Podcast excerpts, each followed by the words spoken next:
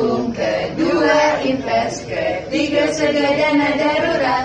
Oke, menabung untuk berinvest untuk semua kita jadi beruntung. Tepuk ITF. Cerdas, cermat, keren. Halo, selamat pagi, semangat pagi. Ketemu lagi dengan gua Lembu Tambun di Jurnal Lembu. Pagi-pagi siaran, lagi mau ngantor, sebelum ngantor kita siaran dulu nih di Siniar Podcast Jurnal Lembu. Dan ini episode ke-212.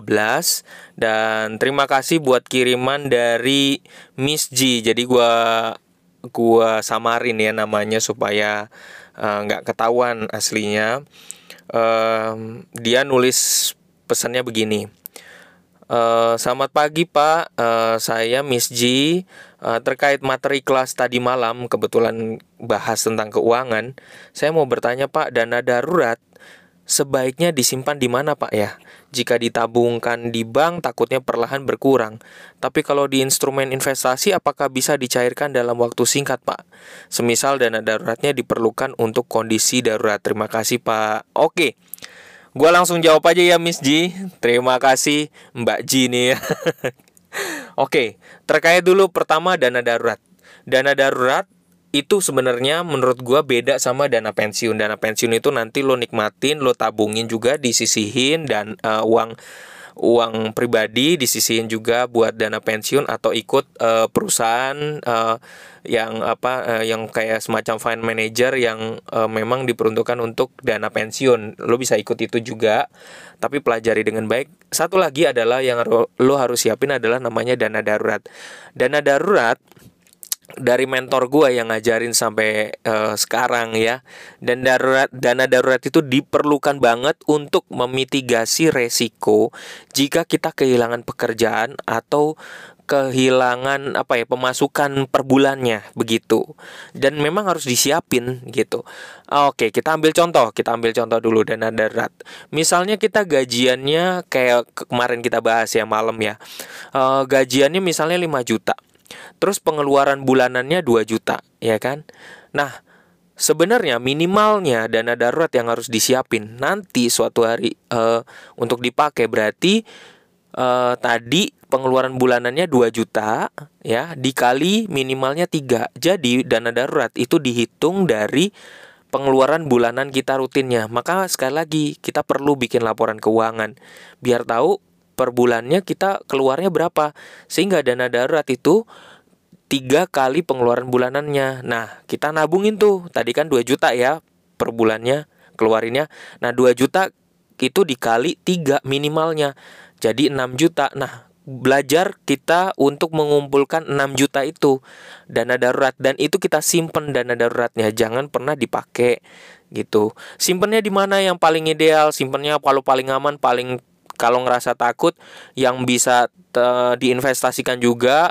Dana daruratnya sebaiknya sih kalau menurut saya jangan naruh di bank, lebih baik naruh di reksadana pasar uang, disendirin lagi, pakai akunnya ibu atau pakai akunnya ayah, nanti buat akunnya. Kemudian jadi kalau kita sendiri juga udah buat akun reksadana pasar uang, sebaiknya mungkin ada akun yang tersendiri lagi, karena kita kan nitipnya duitnya di bank kustodian ya, jadi nggak di satu tempat. Nah, pertanyaannya pasti juga khawatir kan, kalau kita udah invest gitu, kita bisa narik nggak, cepet nggak narik dana daruratnya ya? Dana darurat bisa kok tetap di bank aja, tapi kalau di bank kan bunganya kecil, maka taruh di reksadana pasar uang. Nah, terus kemudian kalau mau diambil ya cepet liquid, karena dia reksadana pasar uang itu cepat liquid dan resiko tetap ada resiko, semua investasi tetap ada resiko, tapi resikonya yang paling kecil dari pengalamanku selama udah 3 tahun ini ya. Tapi sih kalau terus ditambah ditabung di situ, disisihin buat dana darurat udah jadi gini. Setiap tanggal 27, ini pas banget hari ini tanggal 27, gue selalu bikin laporan keuangan Mbak Ji. Gue selalu bikin laporan keuangan dan gue selalu menghitung memasukkan di bagian bawah di laporan keuangan, yaitu bagian dari dana darurat. Jadi gue langsung bisa memprediksi dana darurat gue udah terpenuhi atau belum. Jadi ngeceknya begitu, di laporan keuangan kita masukin di bagian bawah terkait dengan dana darurat kita, tabungan kita untuk dana darurat udah berapa. Nah, gitu. Jadi, apakah bisa diambil cepat, dibutuhin suatu hari? Iya, bisa. Apalagi kalau kita udah bikin laporan keuangan. Jadi, kita langsung tahu berapa keuangan jumlahnya dan segala macamnya gitu. Ya. Jadi, hal itu akan sangat membantu dan gampang banget untuk ditarik. Don't worry, reksadana pasar uang itu gampang banget untuk dicairin karena liquid. Beda banget kalau misalnya kita masuk ke sahamnya ke saham langsung sebagai trader atau investor, atau masuk di reksadana saham. Biasanya reksadana saham tuh butuh di atas 10 tahun ya gitu. Kalau untuk jangka pendek mah enak reksadana pasar uang aja untuk jangka pendek, untuk wanti-wanti kayak gini, untuk situasi menyimpan uang yang sifatnya dana darurat ya. Semoga ini bisa terjawab. Jadi kalau belum puas, jangan sungkan untuk ganggu gua Miss G gitu ya. Jangan. Dan buat teman-teman yang lain juga, sebaiknya kita membuat dana darurat. Ya kan ada tabungan ini Mas gitu kan. Ya tabungan itu nggak cukup, tapi kita harus investasikan. Dana darurat itu bukan sekedar cuma nabungin uang disendiriin, bukan, tapi sebenarnya bisa diinvestasikan.